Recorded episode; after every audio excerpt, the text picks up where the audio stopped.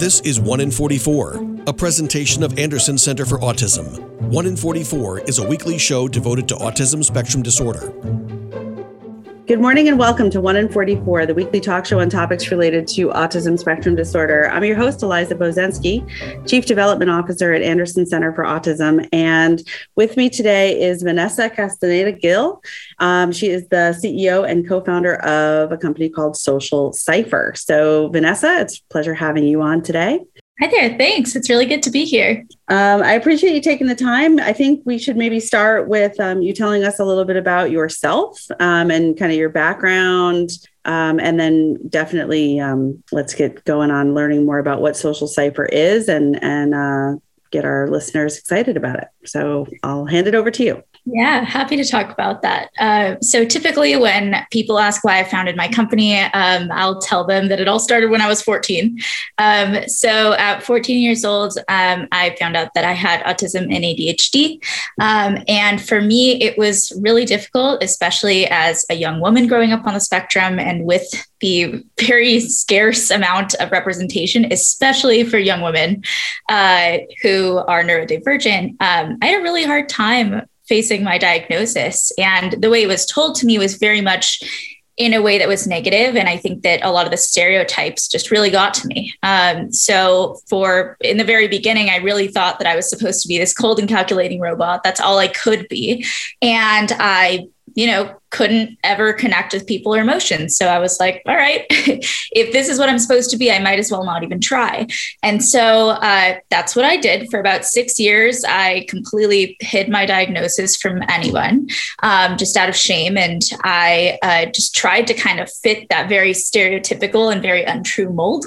Uh, and of course, that did not turn out well. I uh, suffered from years of depression and anxiety and really just abysmal self esteem And uh, really, what started turning it around for me was I guess it was a couple things. Um, one of them was that I I have an, like an amazing mom who was constantly just working with me and helping me figure out that there were other ways that I could be learning, um, and they weren't going to be the normal quote unquote whatever that means um, ways of learning. Uh, and so for me, what worked was uh, looking at the characters and the stories that I loved in music and movies and games and understanding the conversations through those and understanding my own way that I connect with others um, through those mediums. Um, and so after a while of doing that, I realized that I was never actually broken. I just needed a very different way to learn, and that was okay. And so uh, went through that, ended up uh, pursuing neuroscience, um, and I became a neuroscience researcher for a couple of years. Um, and basically, you know, somewhere along that journey, I started realizing that I could put my personal experience and my experience in neuroscience together uh, to create something for other young people so that they never had to think about themselves the way that I thought about myself. Um, so that's really how Social Cipher started. And now we are a, uh, essentially, we make video games that help neurodivergent youth and the professionals who work with them better understand social emotional skills. Great. That's a lot of information. Thank you for sharing that background. Um, I, I love the opportunity that I get through this podcast to talk to so many people who um, either similar to you are, you know, have, have um, a diagnosis on the autism spectrum or are the parents or caregivers for somebody who is, who have been so incredibly creative and thoughtful, not only about um, like you said, taking something that unfortunately um, for so many is presented in a negative light, um, either for a parent of maybe a young child, or certainly in your case for a, a 14 year old girl, which I can um, only imagine. Um, but creating positivity out of it, both for yourself, but also what I love is is the impact that you've um, broadened out to so many others through your work. So I think it's I think it's really cool. I want to get into some of the details of the the video games and how they do that. But um, if you don't mind, I would also like to start by just going back to something you said where you discovered I think um, that that you enjoyed or or you started to really learn about emotional connectivity and maybe relationship building and how that all is intertwined with um, various types of communication by watching movies and playing games, playing video games and things. So, can you maybe delve into that a little bit more and give us an example? Because I'm thinking there might be a number of people listening who um, might either want to do that or might be already doing that. It might be great for them to, to hear your experience. Yeah, for sure. So, one of my um, one thing that I always talk about is like my special interest in movie soundtracks. So it was like movie scores and soundtracks that really got me. Um, and I learned early on that I just I could recognize emotion much better in music than I could in uh, people's facial expressions or the way they were speaking. And so a lot of the time when there were you know things happening on screen in a movie, I would like watch the conversations that that was happening and I'd match it with the movie soundtrack and I'd be like, oh, this is a sad conversation or oh, this is something where this is music that's indicating that someone has doubts. And so I would try to match that. Um, and I started kind of like as I was conversing with people in real life, I'd start like playing the movie soundtracks in my head to better understand what was going on um, and seeing if it fit. That's really cool. I did not know that you were going to say that. That was yeah. surprising. that's um, that is actually that's that really. I've just got my wheels turning now because um, music, I think, is one of those is one of those uh, languages you can say that really has so much emotion behind it, and just like any other art form, it um, it also has that to me it has that um, ability to touch people in lots of different ways. Um, but if you've ever played around with uh, watching a movie or like an extremely maybe high intensity or scary or romantic like high emotion scene without the soundtrack it changes everything when you're yeah. watching that. So that makes a lot of sense to me. Um, that, but it's it's. Do you have any idea like why music spoke to you in that way? Was there any background for you in, in your family where you grew up, you know, as a really young child listening to a lot of music or anything like that? Yeah, so I did. Um, I actually did a little bit of research on this when I was back in my research days, and I mm-hmm. did a lot, like a big kind of literary literary white white paper study, mm-hmm. and I did find a lot of research that was saying basically that neurodivergent youth, um, especially those who are autistic, just have uh, much typically can tend to have a much better uh, understanding of like differences, even very subtle differences in pitches and tones. Um, and so they can distinguish like individual elements of music um, mm. very specifically and kind of like one on top of another very meticulously. Um, and that's kind of how I always been. I've always been able to like understand every single thing that is going on in a music track. Um, and yeah, I think that's just kind of how it's happened. I also have, um, I, have just always been very keen with uh, just auditory stimuli. So I think that's kind of how it's it's happened. Like you have that sensory. A lot of folks have that sensory sensitivity um, mm-hmm. to sound, of course, and I think that it can also be very much a gift when it comes to being able to distinguish very subtle sounds. Mm-hmm. And what an interesting, thank you. Uh, and just fascinating to hear also that does it happen automatically now for you where the music just starts comes into your head as you're as you're conversing with people? Or do you have to summon it to some degree? I actually I actually don't usually use it now. Um, now it's more of a thing that I'll yeah I'll use it when I'm working and stuff. But I think that uh, the need for it um, has faded. Like sometimes when they're very high points, there'll be like specific times where I'm like I need to hear this in order to understand what I'm feeling um, and to distinguish it. Because it also works that way where it's like I need to hear this song because I need to understand what emotion I am having right now. Um, that also happens that way. Um, so it, it, comes in in different ways, I guess. Now that I I think again, I've learned so much from doing these podcasts because I get to talk to so many different people that otherwise I just would not probably meet. And um, uh, you know, if it was all just you know in sort of real life day to day, and and I just find it fascinating and so cool that um, I think what you're talking about to me is something that would have impact on so many people. Also, you know, people not on the spectrum in in any way. I just think the idea of relating um, or using those tools that naturally surround us, those opportunities and shared experiences that naturally surround us. You know, whether you're at a concert or um, or you know any sort of recital or just listening to the radio next to somebody, being able to just take advantage of that musical opportunity to check in with yourself. How are you feeling? Does this resonate? Um, I was also going to share kind of randomly that there's something that's happened to me lately for some reason is that I've been dreaming a lot in music. Like I have a soundtrack in my dreams, which is odd. I'm trying to figure out why that's been happening, but maybe it's connected to some of the some of my um, emotions I'm working out while I'm sleeping. But either way, um, I find music more powerful than than probably most of us even realize. So, um, Vanessa, this has been great so far. Thank you for diving into that background a little bit more with me than you may have realized I was going to ask you to. Um, we're going to take a short break, but when we come back, let's talk about Social Cipher and the actual company that you founded and that you run. Um, all about video games that uh, I guess are a, a culmination or an outcome of this personal experience that you had and how they impact um, people around you who are using them. Um, so, this is 1 in 44, the weekly talk show on topics related to autism spectrum disorder. I'm your host, Eliza Bozensky, and we'll be right back.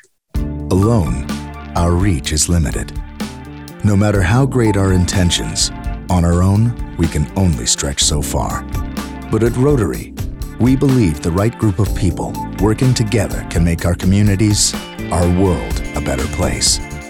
Rotary is a worldwide network of community volunteers dedicated to helping people in need. Learn more at Rotary.org. Rotary, humanity in motion. Hey, hon, what you doing with your phone? Taking pictures? No, I'm asking it questions. Like what? Hey, Bobo, do flowers have best friends? I'm sorry. I'm afraid I don't know that. Hey, follow me. I want to show you something. Look, flowers do have best friends. Whoa. Some answers can only be found in nature. Discover the unsearchable. Visit discovertheforest.org to find a trail near you. Brought to you by the United States Forest Service and the Ad Council. And now, 1 in 44 continues on 100.7 WHUD. This is a weekly community affairs program presented by the Anderson Center for Autism. Welcome back to 1 in 44, the weekly talk show on topics related to autism spectrum disorder. I'm your host, Eliza Bozensky, and I'm speaking with Vanessa Castaneda Gill, who is the CEO and co founder of Social Cipher. Um, Vanessa, thank you so much for sharing your um, personal background and also um, your connection to movie scores and soundtracks and kind of how that's um, impacted and helped you, or at least when you were younger, um, um, how that's helped you um, connect maybe more personally and more clearly with the emotions that you're feeling and maybe the emotions of, of people you're connecting with. Um, how did that turn into Social Cipher? Can you give us, can you tell us now the story of Social Cipher, and what it is and how it how it works? Definitely. Um, so basically, let's see what happened here. so, in my research, um, I was studying a lot of different sort of brain waves. I was uh, traditionally more cellular molecular neuroscience, but um, there was a little bit of uh, cognitive that I had done um, abroad for a little while. And so after coming back, I basically I, I, was in my dorm lounge in college, and I was reading this book that was talking about different brain waves, and uh, it just popped into my head that I had this personal experience, and then. Essentially, in the book, it was like, oh, someone should create something for this. And I was like, maybe it could be me. I have I have this personal experience. I have the research background now to you know kind of understand what's going on a little bit. Um, and so i started working on it. And at first it was going to be this big laboratory project kind of thing where we had these you know big eeg head uh, sort of headsets and we were measuring different waves. But then i realized that i didn't want this to be something that was just in a lab. And also uh, other important thing was that i wanted it to be accessible. Um, and a lot of the time uh, in a lot of autism research, especially that I have seen, most of it does focus on upper middle class white boys. There is not a lot of information that is out there for um, different cultures, different ethnic backgrounds, different socioeconomic uh, backgrounds. And so I wanted to create something that was going to be able to serve everyone. And it, for that to happen, it wasn't going to be in a lab. Um, mm-hmm. And so I ended up turning to VR uh, with a couple of my co founders um, who at the time were my closest friends uh, who basically were the first people I told my diagnosis about. I told about my diagnosis, um, and uh, we started, you know, going into virtual reality and being like, "All right, this is the way." Uh, and we realized that um, that wasn't going to work either, just because there was a lot of you know sensory sensitivity to headsets. There was a not a lot of need for supervision. Um, we wanted to make this something easy, accessible, something that could integrate into people's lives. Mm-hmm. Um, and so finally, we settled on a video game, um, and thus began the many years of development and figuring out what the heck we were doing. Um, so you know, we were a bunch of seniors in college at this point and i really just thought this was going to be a white paper study that i could publish before i left. Um, and so that's basically we just kept ideating kept trying to talk to people. Um, we met our very first playtester whose name was ava um, and that is actually the name of our game now. Oh, cool. Um, and yeah um, and she was like six years old when we met her. She's now 10 and still tests our games which is crazy. Um, and uh, yeah so basically we started winning all these pitch competitions and all these business competitions and i realized that this could be more than a white paper study that maybe this could be something that actually could impact a lot of kids and so uh, that's really when i kind of just decided to take the leap. I ended up being accepted into a program over in DC called Halcyon, where I went and lived straight out of college, lived with eight other social entrepreneurs, um, and I was paid full time to. I was paid uh, to work full time on my venture. Um, so that's how it all began. And uh, yeah, we're here about four years later, and now we're about a 15 person team. Um, we have uh, we've been impacting kids in over 100 schools, more than 100 schools and therapy centers now internationally. Um, and uh, really, our game series is all about this young star mapper named Ava. She's autistic and she's 12 years old. Um, and she basically just goes about the galaxy with her captain Red Braid and goes to try to figure out all these pirates that might be a fit for her crew. And through that, she's finding community, she's kind of defeating her own self doubt, and she's just understanding and embracing her her identity throughout. Um, and I think the story, the representation of all kinds of neurodivergent characters, mm-hmm. um, and the fact that we're developed by a 50% neuro- neurodivergent team is really what makes the difference for us. Um, and really what helps kids realize that, yeah, there are role models out there for them and that, you know, their identity and uh, being neurodivergent is something to be embraced and explored and advocated for. Sounds great. And congratulations on such success. 100 over 100 schools and you said international now too, right? Yeah. That's great. We went international a couple months ago. Awesome. Where beyond the United States, where are you? Uh, the UK, Canada, and Australia. Australia is picking up a ton, um, which is really cool. Nice. That's wonderful. Um, so I could go a lot of different directions. I'm curious about the whole Halcyon experience, um, but uh, maybe we can come back to that. Uh, for now, can you just give me an example of maybe one type of interaction, a little more detail that Ava might have in the game as she's looking for, um, you know, potential members of her crew? Like, what types of either questions or information is she tasked with trying to figure out that I'm sure doesn't feel like therapy in the moment, but is obviously having an impact um, for all these um, all of these kids. Definitely. So um, I would say probably the one that we found ended up, that ended up being kind of the most profound one uh, was her interaction with a pirate called Zeke. Um, so essentially, uh, Ava goes on these different quests uh, throughout the game. Each is for a different pirate character. To, and very importantly, it's about figuring out whether she wants to bring them on the crew or not. Mm-hmm. It's really about the player's choice. It's less about like you must please every character and get them on. You know. Okay. Um, we think that it's much more important for them to have these interesting conversations of uh, hey why did you make that choice that seems like it wouldn't be socially correct? Um, because that helps you get to the bottom of things. Anyway so there's this character named zeke um, and he looks really cool. He's got purple hair and gold jewelry and all that. He's a you know high flying pilot. Um, but as ava starts to speak to him turns out he's kind of disrespectful and uh, in a very subtle way just yeah, not a nice guy.